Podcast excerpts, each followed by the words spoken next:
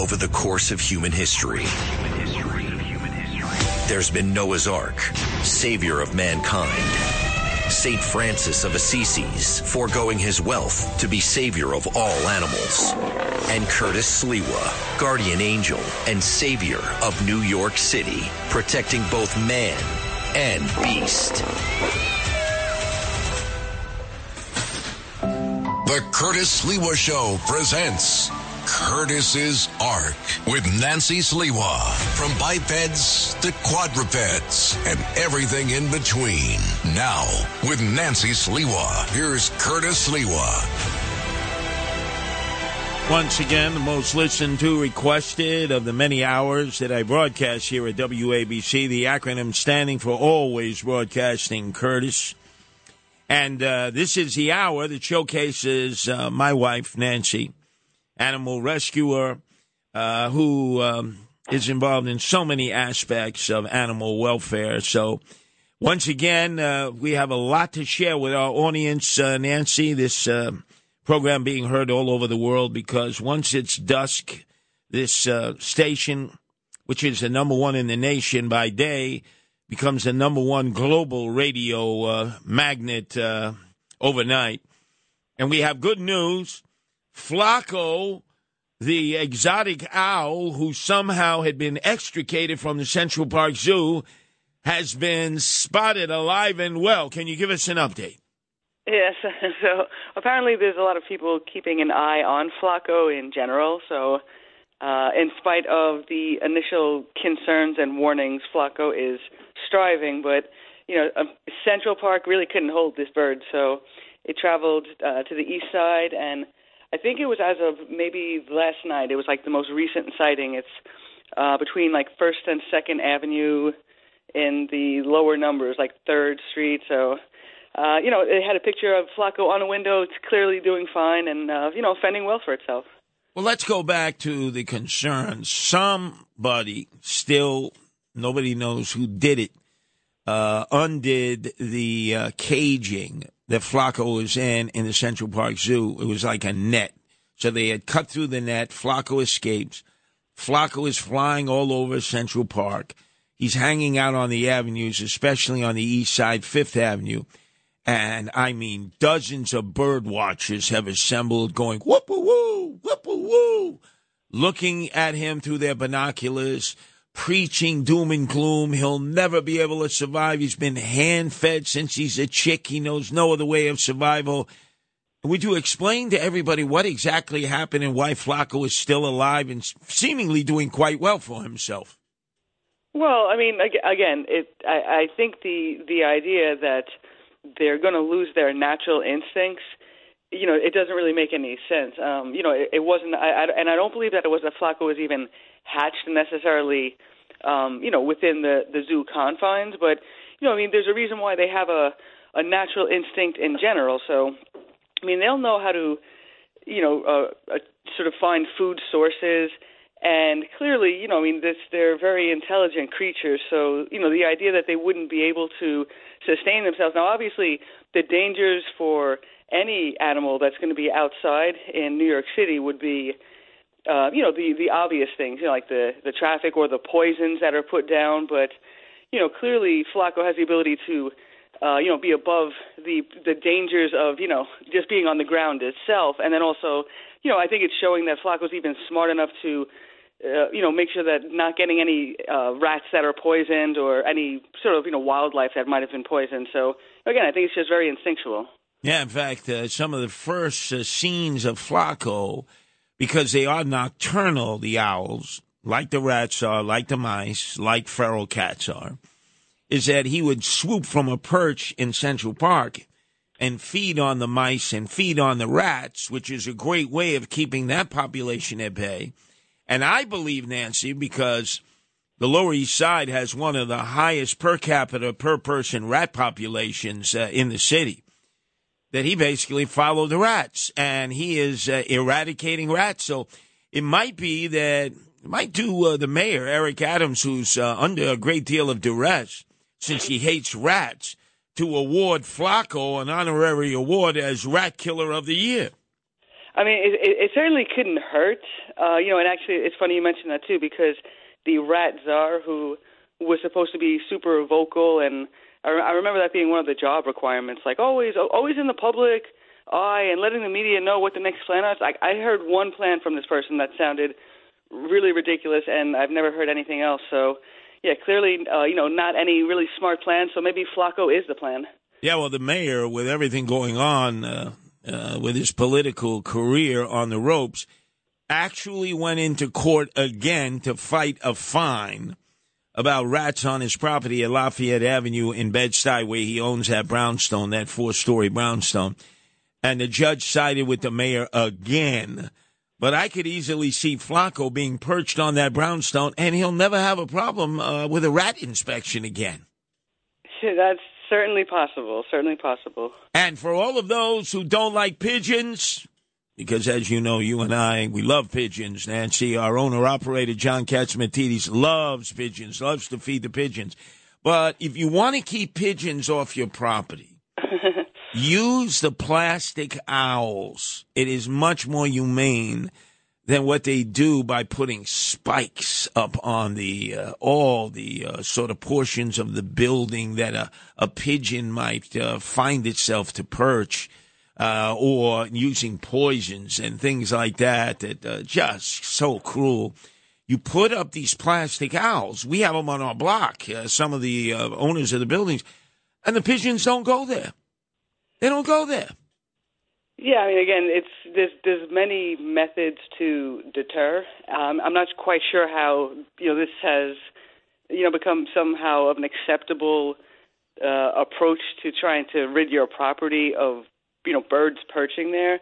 I mean, again, but it just you know it's uh, unfortunately isn't surprising because New York City really doesn't you know go out of its way to protect any of these animals. So for those who grew up in the country, it's like a scarecrow in a cornfield. The crows stay away from the scarecrow.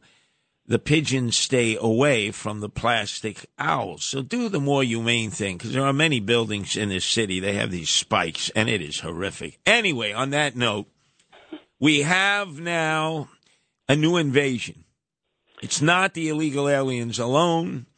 It's the invasion of bedbugs, and we've had that from time to time, and it's stuff you can't see. You can't necessarily see that the bedbugs you've carried into the house. Uh, they're almost microscopic. And uh, immediately when people are uh, dealing with a bedbug problem, especially in the city, they put the call out to Roscoe. Has anybody seen Roscoe? You got to put in a call to Roscoe. These are these beagles who are specially trained to come into your house or your place of business, and somehow they're able to smell where the bed bugs are, which cause people all kinds of grief. What is the reason for this new invasion of bed bugs into our area?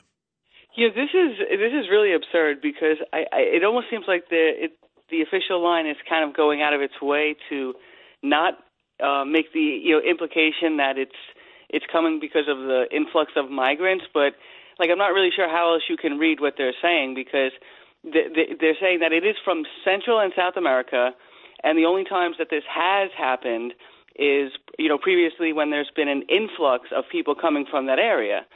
So you know they're blaming it on this like domestic and international travel, and they're really stretching it because they're suggesting that there was a, a bedbug problem in Paris during Fashion Week, and some of these uh, New York City celebrities and influencers, they returned with bedbugs, so that could account for it too. I mean, they're really, really stretching, but clearly it's it, it's coming from some of these other countries, and when people are coming back, it's you know it's it's in the effects they have, the clothing, the luggage, and that's where the problem's starting. So, you know, again, it seems like the influx really is coming from South and Central America, but Uh, you know, it could also be, you know, Paris. We're not sure at this point. You know, some it's uh, it's come in waves. It is a real nemesis. And I have to blame hipsters and millennials because they like to forage for things that people throw out, like furniture or sometimes beds or sometimes couches or chairs. You know, it, it's very cool. It was very hip for a while. It's like going to a, a, a lawn sale. It's like going to a, a garage sale, except you're picking up debris that's being put out for trash, for uh, you know, when the special trash day comes along, when they they come for the bulk. Don't pick any of that up. Don't take it to your house or your place of business, because it could be infested with bed bugs without you even being able to detect it. Yeah, and I don't know if it's necessarily as, as hip as it is maybe just cost efficient. I mean, you know, a lot of people are probably just struggling to pay their rent. So if they see this big piece of furniture, I mean, I certainly, you know, I mean, I, I don't know how much you can trust the things. I mean, I'm sure there's some things you can find, but if you had anything with material, like I, I see people throw out, like they'll take like a couch or a chair. I mean, I, I, that boggles the mind. Like, how could you possibly not think there's something living inside of that? Our number is one eight hundred eight four eight nine two two two. That's one eight hundred eight four eight W A B C. Something you warned me about when we first started bringing the cats uh, into the house uh, as you rescued them from the shelters before uh, they would either be destroyed or euthanized. Uh, I had a habit of always having rubber bands on my hand, rubber bands, and there'd be rubber bands everywhere. And you would say, Curtis, do not leave these rubber bands around because these cats will end up ingesting them. We'll never know. They'll have all kinds of internal problems. And the only remedy might be uh, having a major operation. And I see that that's also now affecting dogs, that uh, life, life-saving surgery at times has to be done because of the household items that people don't even think twice in terms of leaving around. Yeah, so, I mean, again, right, so th- this particular story was regarding a, a dog that, you know, was having clear, um, you know, signs of distress because it wasn't eating, and, you know, then it started to vomit, so, you know, that's obviously usually an indication there's something blocking, but uh, when, you know, when this uh, dog was brought to the vet, you know, there's only so much you can see with a lot of the standard equipment that they really have at the, the veterinarian places, and that's one of the problems with, you know, having something like a, the, you know, plastic or the rubber bands. Like, they don't show up in the x-rays, so, you know, they had to do an exploratory surgery, but, you know, again, you're going with the assumption that that's what's going on, so, you know, it could get cost prohibitive, but what happened in this situation was they found three socks that this dog had eaten. So now you can imagine socks trying to get through the digestive tract. They were, you know, completely stuck and blocking up the entire system. So, you know, thankfully the dog was saved. But, you know, I mean, again, it's uh, I see a lot of people when they walk outside, you know, obviously they have the the muzzle on their dogs, and, you know, that's a good idea, obviously, for not biting people, but, you know, not picking up random items. But that would be an unusual thing, I think, for most people to think that a dog might eat, you know, their socks. So I'm not sure if that's typical for dog owners. Like, you know, I mean, I, I know sometimes dogs, like, they'll grab a pillow or something, but I'm not sure if that's typical behavior, eating a sock. But what about the cats? You've had a history of uh, raising cats, saving cats, uh, bringing them and socializing cats, uh, sometimes indoors, sometimes in uh, feral cat settings outdoors. What are the things that you saw the cats would ingest that people innocently left around that could cause the cats all kinds of grief? Well, I mean, I, like, again, I think the, the biggest one is rubber bands, because it's so easy to, you know, not notice them. They're very small. They tend to just blend in with the environment. But, you know, and, and for some reason they are on a lot of things you're not thinking about. So like a newspaper, and, you know, if, if it falls around, it tends to be an object that the cats like to play with. So as they're batting it around, you know, most times that is a typical thing they do. And because it is so small, it's also an easy thing that they could potentially ingest. And, and obviously it's just, it's difficult for them to get. I mean, you know, I've seen cats who will eat cardboard boxes. You know, they have like little things like that. You might see them like chewing on a box. But, you know, in terms of actually ingesting an item, I think rubber bands, um, you know, anything small always gets me nervous. Like, I would never leave out a paper clip. We have one cat that likes to uh, play with change, so I can't leave anything there for, like, fear that this cat might eat a piece of change. So that would be like a, a penny or a dime. Anything. I hear something rolling around on the floor, and I just know, like, I have to get it. But I tell you, I used to always have rubber bands on my wrist. Lots of rubber bands. Yes, I know. I don't do it any longer because you've drilled it into my mind. You know, you might forget, and there's one rubber band you leave out One cat would ingest it, and it would be similar to what I went through when I had colitis, ileitis, and Crohn's disease. Yeah, I, I mean, you, you, they almost like fell off of you, rubber bands. You had always so many on you. Now, there's another uh, story uh, that took place, that a tasty treat in your purse can kill your dog, as vets are warning people now. What are they warning about? Well, now, this is something that I wasn't aware of, and, you know, it's focusing um, on dogs as well. Uh, but, you know, I, I see a little bit of a little bit of a contradictory information as to whether or not it affects cats. But what it is is um, like any sort of sugar-free item, gum would be the perfect example.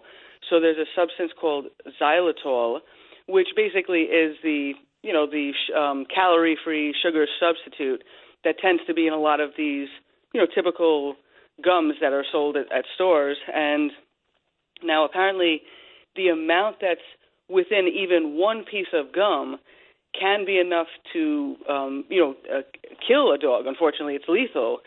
So within thirty to sixty minutes of ingesting a piece of gum, they can start to exhibit uh, the, you know, the symptoms of having this, which would be uh, lethargy, uh, vomiting.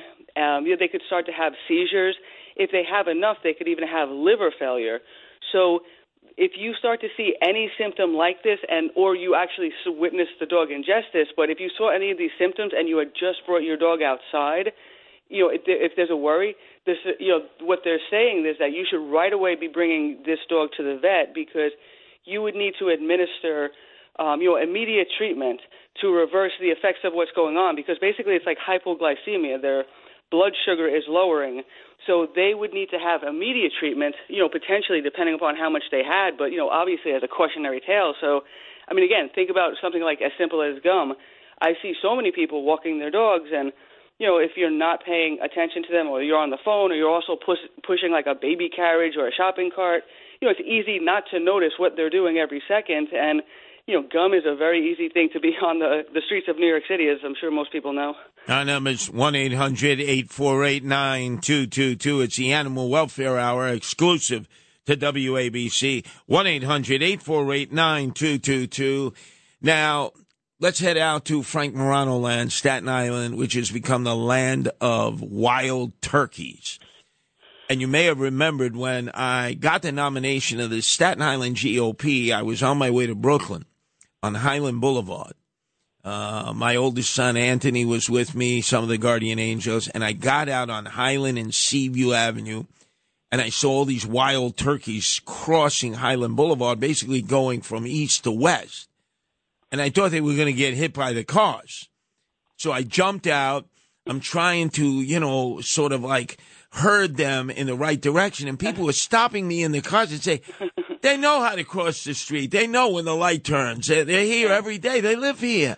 Yeah. I said, what do you mean they live here? They, yeah, down by down by Father Capodanno Boulevard, uh, near the hospital area, they, they, they live in the trees there. And I went down there and I saw them. They're everywhere. Now, there's a slip and fall case that involves the wild turkeys of Staten Island. Well, you know, so first of all, this how they were possibly dragged into this case, I have no idea from a legal perspective, because it's extremely faulty logic what they're trying to present here. So this there was a, a sixty-year-old woman about um, this was in twenty nineteen. She was at the uh, Staten Island University Hospital. They have a, an Ocean Breeze facility is what it's called. So she drops her husband off at the, you know, the, the front area. She parks the car, and she's going to get a cup of coffee across the, you know, the, across the parking lot area. But she sees a group of, according to her, right, this is part of her, her lawsuit. She sees a group of turkeys sitting on the lawn, and because she's so traumatized of wild turkeys, she feels the need to go very, very far around and winds up walking through an area. And now the, now the really important part of this case is that she, you know, went on like a sidewalk, and she, she tripped on an uneven cement thing. So, you know, it's really a faulty sidewalk, you know, trip and fall type case that she's trying to claim. But somehow these wild turkeys got dragged into this entire lawsuit as though they're to blame for her falling. Like, I, when I saw this lawsuit, I envisioned they were, like, chasing her through the parking lot. They were just standing there doing nothing. And you know what this might lead to? Well, you know, when you, like, when you brought it up to me, that's what concerned me, you know. Sure. They're, they're obviously operating these wild turkeys on the property of Staten Island University Hospital. But if they get walloped with a lawsuit, they might determine to round up the turkeys, the wild turkeys, and euthanize them or gas them or kill them. Yeah, and, and again, that, you know, that part of it is completely absurd. Every other element of this case that she has has to do with, you know, people blocking the sidewalk, which, you know, I'm, as you know, people know as well, you know, there's a like a cutout in the sidewalk to allow people to more easily gain access, you know, if it's going uphill. So, you know, people um, double parking the car, you can't get around, then you're tripping on a sidewalk that's uneven. But again, to drag them into it, and again, I know how difficult it is for feral cats to find um, places where they're willing to, you know, the property owners somehow are willing to extend this invitation to them so that they can live without being, you know, tormented in some way. So to your point, if this causes them to have to rid the area of them and then prevent future ones from living there, that would be completely shameful. Well, we have to try to convince uh, the Mameluke, Frank Morano. Uh, he's always crying poverty. He doesn't have enough money. Um, you're not going to believe this, Nancy.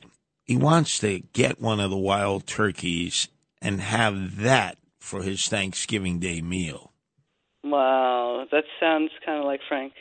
Yeah, I mean, that's so low budget. So low budget.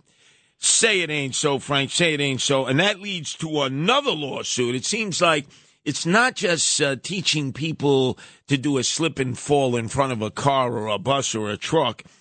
It's uh, to sue P- uh, to get a lawsuit going when it involves animals. For instance, they claim there's this head-butting New Jersey cow, like Bobo Brazil, the wrestler, used to do in the ring and headbutt you, that this headbutting New Jersey cow hurt a teen in a petting zoo, and now they're suing the petting zoo for, like, millions of dollars. Yeah, and actually they're suing, like, beyond the zoo itself. They're suing the township and the county and the Zoological Society of the county. So they're just trying to figure out who has the deepest pockets here. So, you know, so this is a combination of a zoo uh, slash petting zoo.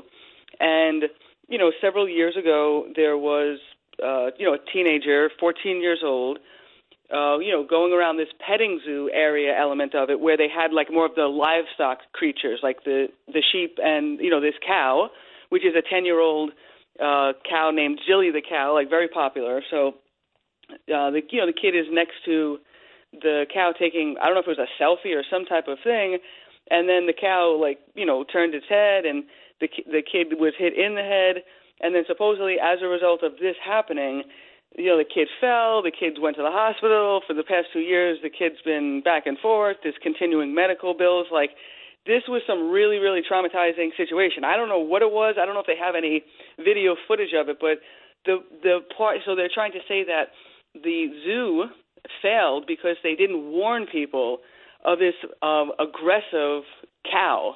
So apparently it's considered aggressive just by virtue of the fact that it can shake its head back and forth. So again, I think that's a little bit odd, but I think the oddest part of this entire case is that the amount of animals that live in the zoo. So they have, like, the wildest things you can imagine, like lions, snow leopards, uh, tigers, bears, and somehow the suit that is that potentially could bring them down is the cow.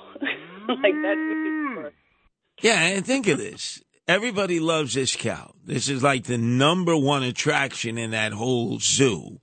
So they want to sue everything uh, attached to this cow.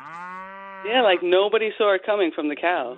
To, to their credit, they have not euthanized or destroyed the cow. The cow is still at the petting zoo.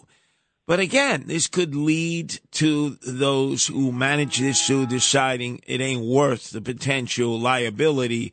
So let's just, uh, you know, slend, uh, send this uh, cow that everybody loves to the slaughterhouse. You know, and, and there's a, an entire industry that exists throughout, you know, the country and the world about people taking pictures with animals. And when they start over-regulating it, because it's, a, unfortunately, a pretty bad type of industry, they can start abusing the animals, you know, in a lot of ways to get them to pose for a nice picture. So I don't I don't think you really want to lock them up too much. If you're standing next to a pen with an animal, you know, I, I would think just be smart enough not to put your head next to it. So maybe some common sense needs to be interjected into these lawsuits, because they seem to be getting out of hand and none of them are protecting the animals. Yeah, and I'd like to see if there's any other case that involves this same cow headbutting anybody. The cow has a history. Come on. I mean, what a frivolous lawsuit, right? Indeed, indeed. Our number is one eight hundred eight four eight nine two two two. That's one eight hundred eight four eight W A B C. And I see out not far from where you were raised in uh, Bohemia in Suffolk County, the Long Island S P C A is probing an animal sacrifice and a series of sacrifices that may have occurred in Mid-Island. What's that about? Um. So, you know, again, I... apparently this is something that continues to come up. Um, this is in Suffolk County near Union Cemetery. So someone was walking their dog. They found uh, bags with body parts of, uh, you know, certain like, like chickens and things like that. And then there was also other uh, paraphernalia that would be indicative of, um, I don't know, like other like sacrifices for whatever type of belief purposes. So, like, you know, animal sacrifice for this purpose. So they're offering, uh, you know, rewards for anyone who's aware of this, because obviously, you know, this they're trying to, you know, get these people for animal cruelty and charge them and, and things like that. But, uh, you know, again, I don't know how, uh, how prevalent this is, but, I mean, you've spoken of this a number of times as well. So, you know, apparently it's still continuing out there. Oh, yeah. A lot of times it's done in parks, where people, uh, whether they uh, follow Santeria or some other religious practices that talk about the open, uh, you know, uh, killing of animals as part of some kind of ritual or ceremony. Prospect Park is notorious for this. The southern area of Prospect Park, as you, you head down towards the circle on Flatbush Avenue, they would have people, they would have Santeria events at night, and they would uh, kill the animals viciously. And oftentimes, uh, the politics of it is they want to leave these people alone because they say it's all part of their religious beliefs instead of cracking down on it. You know, they basically um, throw it under the, under the rug. They'd rather not deal with it, but it's a major problem. Crotona Park in the Bronx, Prospect Park in Brooklyn. I can go through park after park where some of these rituals take place uh, that involve the slaughter uh, of animals, the slitting of animals' throats, uh, and the spreading of their remains like in a circle or a pentagram or a triangle or a rectangle. And it's something the government doesn't even want to deal with because they can't stop it, but they just won't. Yeah, I mean, it's a, you know, unfortunately, it's a, it's a tough road to think that they will be able to deal with it, just given their overall stance towards animals. I'm not feeling too hopeful, but, you know, we'll see. Well, it, it definitely has to be pressed. When we come back, we got to talk about the new state law that prevents animal abuse offenders from owning pets as to whether that's uh, effective or, or not effective, or basically one of the many laws that are on the books but are never actually um, uh, uh, exercised uh, by law enforcement that could well take advantage of that law and put some really bad hombres in jail over it. Our number is one eight hundred eight four eight nine two two two. With crime running rampant in New York, you need to keep yourself and your family safe. Obtaining your concealed carry firearm licenses can be difficult and time-consuming. That's where My First Pistol dot com comes in. They'll help you secure your concealed carry license. If you're looking for a pistol, premise, rifle, or shotgun license, call three four seven, five five nine, seven zero five two. three four seven, five five nine, seven zero five two. You must have a valid firearm license issued by the N Y P D to purchase, possess, or shoot a handgun or pistol in N Y P D. The Curtis Sliwa Show presents Curtis's Ark with Nancy Sliwa. Now, with Nancy Sliwa, here's Curtis Sliwa. Back on track, Nancy. I had mentioned a new state law that prevents animal abuse offenders from owning pets. Can you give us an update on that and how it's being utilized and whether it's having any impact? Okay, so the the story that is uh, you know is new would be with in Texas state. They're now declaring that uh, you know if you're convicted of abuse against animals, and it, you know it's very narrowly defined um, to assistance animals, um, animals that aren't livestock. So I guess they're they're they're in trouble. And also if you're convicted of dogfighting. And the idea is that you can't know – it only bans you for five years from pet ownership following a conviction. So now everyone in this state, like, they're applauding this. Oh, this is great. You know, it's going to lead to a lot of assistance. So what I was, you know, trying to compare it to is this is something that happened in New York City um, almost ten years ago um, to the date, and it was it's the same exact concept. Now, this was pushed – for the same reason. You know, we don't want people who abuse animals to potentially own them again and be in the same exact position to do this. So this was created ten years ago.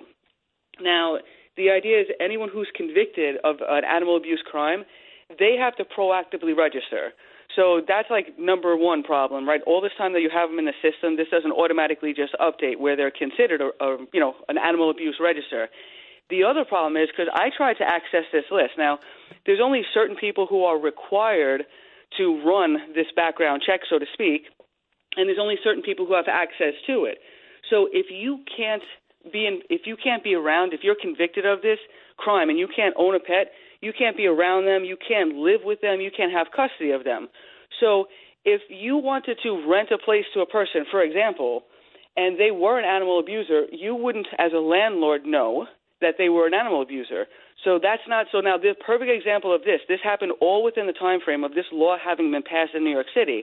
This is um, a case that you were intimately involved with where in twenty nineteen, um, initially this this individual, uh, like he, at the time he was in his early twenties, he was convicted of um, breeding animals, abusing animals because, you know, they were able to see him coming in and out of the apartment. So he got, um, you know, convicted right there. Two years later – he wound up getting in trouble again because now he was breeding them within the apartment. The landlord was trying to kick him out. He wound up getting evicted ultimately. The dogs were confiscated. He came back. He wound up attacking the landlord, going to jail for assault, also getting animal abuse, um, you know, registered. And two years after that, he's just pulled over. He's in the system again in the past year because he was pulled over with eighteen dogs in his possession. So the answer to the question as to whether these registries work is no, they don't. They have no effect. They don't mean anything because all of these, none of this prevents any of these people from owning these dogs again. So it has to go a lot deeper than this. And again, I think this goes to the point that animal abuse needs to be treated the same as abuse against people because look at this person. How many more animals are they going to abuse? He actually came back to the place that he was evicted from and beat up the, the landlord and her husband who owned this house. I mean, he is a person. He is someone who's abusing people. He's a perfect example, and he's still walking around the streets free now. Oh, I remember that. In fact, this is the odyssey he went on. He had an apartment in Bay Ridge, and it took forever to evict him. Uh, he was, again, using the ruse of getting the apartment to his mother. His mother would get the apartment, and then she would turn it over to him. Uh, the guy who was involved in that case uh, was the guy who just got reelected councilman in Bay Ridge, Justin Brandon. So now he leaves that place, and his mother gets an apartment in the border of Canarsie and East Flatbush, and she does the same thing. She turns over the apartment to this animal abuser, and he he set up a torture t- chamber. When I went in there with Rob Becerra, we just... it was so revolting. And finally, they took the dogs away uh, so that they could be uh, spared the uh, continued torture. And you're right. This guy got arrested. He got cut loose. He comes back. He beats up the landlord in front of his kid. They're traumatized for life. He then ends up uh, breeding more dogs, he gets stopped on, I believe it was Woodhaven Boulevard. This was in Robert Holden's district. They bring him to the precinct, same thing, and this guy just continues to abuse animals as if he has a right to do it. Everybody knows who he is, and yet he just goes about doing it and then just moves from place to place where the landlords don't even know and what his history in, is. And to put it in perspective, too, when he was pulled over in the car because of the illegal, you know, exhaust, the sound, he had eighteen dogs in a sedan. That's how he travels with these dogs. So you can imagine how little care. I mean, he's breeding these dogs. He's making money off of, and again, that's another person who, who doesn't um, have to comply with any of these regulations, dog breeders. So they, they, they have a total loophole in all of these these laws. So, again, if you're really trying to, you know, hold these people accountable, you have to start locking them up. I mean, this isn't an offense that you can just let people continue to walk around the streets. This guy right now is out. He'll be back in court uh, the end of this month. All he does, that's all he does, just revolving door. Oh, just show up every couple months. You're fine. No, no big deal. That's all happens. And yet they're not sharing information uh, ahead of time. They're actually making it conducive for him to just go about abuse. And I mean the abuse that we saw in that apartment, hanging dogs upside down who he claimed were not obedient. The smell, the wretched conditions. I'll never forget it. It was a horror house, and he continues, continues to attack animals and abuse them, and law enforcement uh, deals with it as well. Uh, not our problem. That's why you need an animal welfare committee in our city council to deal with these kind of issues, to put the pressure on the agencies to follow up and to make sure that due diligence is paid. Our number is one eight hundred eight four eight nine two two two. Let's go to James calling from the Bronx. Your turn to be heard here on W A B C, James. Very good. Thank you very much. I just want to tell you that my granddaughter works for a bird sanctuary place in Boise, Idaho, and what she does, she captures the birds, put uh, diabetes, puts stink tags on them, and and you know they go, they go all over the place. But they come here because they they're treated well, and by putting tags on, they initial initial them, and they find out all over the, wherever they go, they know what they are and where they're from. So it's it's a quite a interesting thing, and uh, she's very good at it. So I just want I just wanted to let you know that that's that's what should be done. That's on these birds and so oh, on. Oh yeah, we learn quite a bit about bird sanctuaries. They don't often get the attention and recognition that they uh, deserve. We have uh, a great bird sanctuary right around the corner from us, uh, Nancy. They actually take in all kinds of birds and try to the best of their ability to repair whatever damage is done. Do you remember the name of that place? I mean, even Rudy Giuliani recently uh, trapped a pigeon on uh, the um, uh, the actually the outside of his apartment. The, the pigeon was stuck, so he was able to get the pigeon, and he came all the way over to our neighborhood. He had the pigeon in a box, and apparently they repaired that pigeon and were able to release Uh, Uh, the pigeon back into uh, the uh, area where the pigeon had first uh, come from over on the uh, Upper East Side. Yeah, there's um, the the place is called Wild Bird Fund. It's I mean it's one of the only places I've seen, certainly in the city, that you can you know potentially uh, drop an injured bird off at, and you know they you know you pretty much they'll just take any bird that you bring in, and you know you fill out the little intake thing, and you know I mean it's it's great because there obviously there is a lot of uh, birds that we you know we find here, and you know the the pigeons there, it's tough for them. We see a lot of injured pigeons, um, you know. But as long as you know, like I said, it's it's great just to have some resource like that where they, where someone will open a door and take this injured animal and try to help this animal. I mean, that's so rare. It is a great organization there. Let's go to Janice in New Jersey. Your turn to be heard here at W A B C, Janice. Oh, hi, uh, Nancy and Curtis. It's so good to talk to you both again. Um, it's it's very heartwarming to know that you can talk to you two, that you really care about people and the animals, And because sometimes, you know, it's hard to not really connect with people that really understand. But um, I had the four ca- same cat litter that I raised that I found near my house in the woods.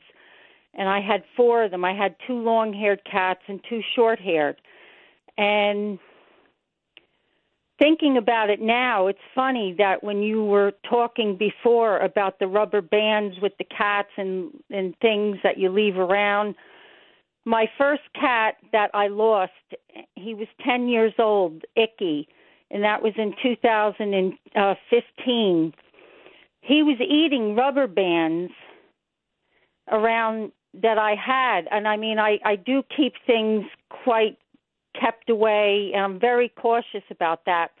But for some reason, he was catching them. I don't know if it was from balloons or something, but um, he did eat some of the rubber bands at some times, and I kept watching, and I don't know what, how it happened, but he did pass it through the litter box a few times. I did see it. But now it's like it haunts me terribly because I had brought him to the vet many a times, and then I had the blood work done, and his B U N was like up to eight hundred at at that time. And the vet told me, he said, "Oh, your cat, he's very sick." And but I, I till this day, it still bothers me that I I don't know if if it was those rubber bands that made him that sick. And of all my cats, I never put a cat down, but he was my only one I did. And I'm very sorry I did, because mm-hmm. I just wanted him to go peacefully at home. But now I lost my other two of the litter, one October eighth of twenty-one, and just this past January, my only girl, little baby. So now I have my fourth one, my second long-haired one, Sweetie, and God bless him. He's going to be eighteen. Like, I found him two days before Thanksgiving, the whole litter. This was in two thousand five. But I've been taking him for fluids for the past year, four times a week. I take him for fluids for his the kidneys, and knock wood, I, I have... pleased to report he's been doing so well.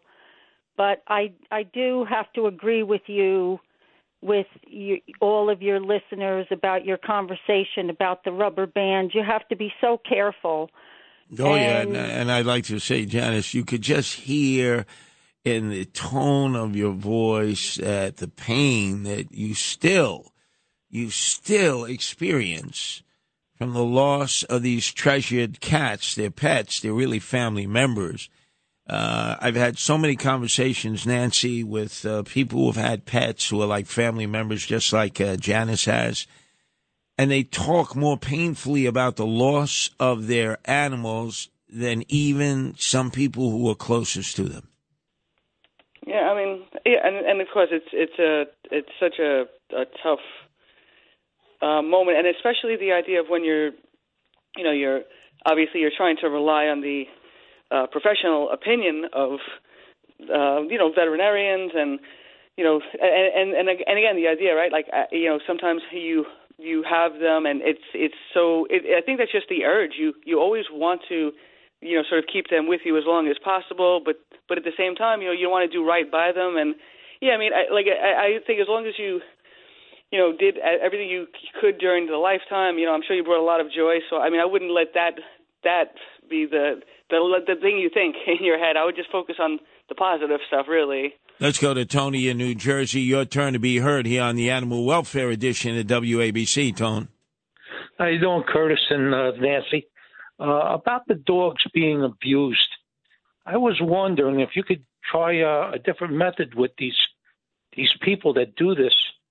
Uh, because there's something wrong with them to begin with, yeah. uh, and uh, how many how many people that uh, are serial killers abuse animals? All of them. But I'm yeah. saying uh, yeah. maybe we could go after these people with taxes. Maybe you set the I R S on them. They're probably not paying taxes. They don't do. Uh, they don't go by the laws. So maybe you could attack them in a different way. To, you know, to stop this. Well, I will tell you, Tony, uh, just like uh, when you find out that there are pedophiles uh, who have been arrested by the police and they come from all walks of life, I think, Nancy, my experience with animal abusers are that they come from all walks of life. There's some you you already had a, a feeling they were animal abusers, and yet others you had absolutely no idea. It was like Doctor Jekyll and Mister Hyde when it came to how they dealt with animals as opposed to how they dealt, at least initially, with people. You would never think that when they went home, they spent their time abusing their animals. Yeah, I mean, and, and again, I think this is, you know, this is where you really have to start taking this behavior seriously, because, yes, it's it's completely abnormal to be doing that. And to have someone who has the complete um, dominion and control over a living creature, I mean, they're the prisoner in their home. You really have to, you know, I mean, this, this idea of trying to protect them, oh, they didn't really do anything, so no, the goal is you have to protect the animals. That's what you're there for, to make sure that nothing's happening to them. So, you know, I think there definitely needs to be more psychological um, sort of uh, unraveling of why people do this. You know, is it just a reaction to trauma? Like, there's got to be something, because, yeah, if we can't lock these people away, which clearly, you know, the laws aren't willing to do, we have to figure out why these people are doing this in the first place. Maybe they need to be on medication. Maybe something's going on that needs that can be addressed with these people. Absolutely. Now, if anybody would like to continue this conversation about animal welfare issues, how can they go about uh, contacting you, Nancy? Uh, well, the website, uh, guardian angels dot org. Um, you know, I know some people are having trouble lately with uh, the emailing of that. I'll be updating that this week, so hopefully everything will be user-friendly. But in the interim, also, Twitter, Nancy Sliwa, Esquire, E S Q, and you can D M me. And uh, with the uh, end of the election cycle, although uh, very few people came out to vote in the city council manic races in the city of New York, we did get quite a few people who came out to vote for our candidate, Kelly Klingman, on the animal welfare line in Astoria, first time ever, and Bob Holden, and she was running for re-election in Middle Village and Glendale and uh, Maspeth. First time ever in the history of this country that there was a viable animal welfare party, so we'll keep everybody abreast of details as that begins to get utilized by candidates running for office, and it pri- prioritizes animal welfare issues. Uh, when we return, oh, the Mac Daddy is back. Uh, got a lot to talk about. His homeboy, Eric Adams, whether, in fact, he was calling him on the burner phones that we now realize he had for three days, when the F B I had picked up Eric Adams' uh, three phones, uh, laptop computer, and apparently other technological communication equipment courtesy of the F B I.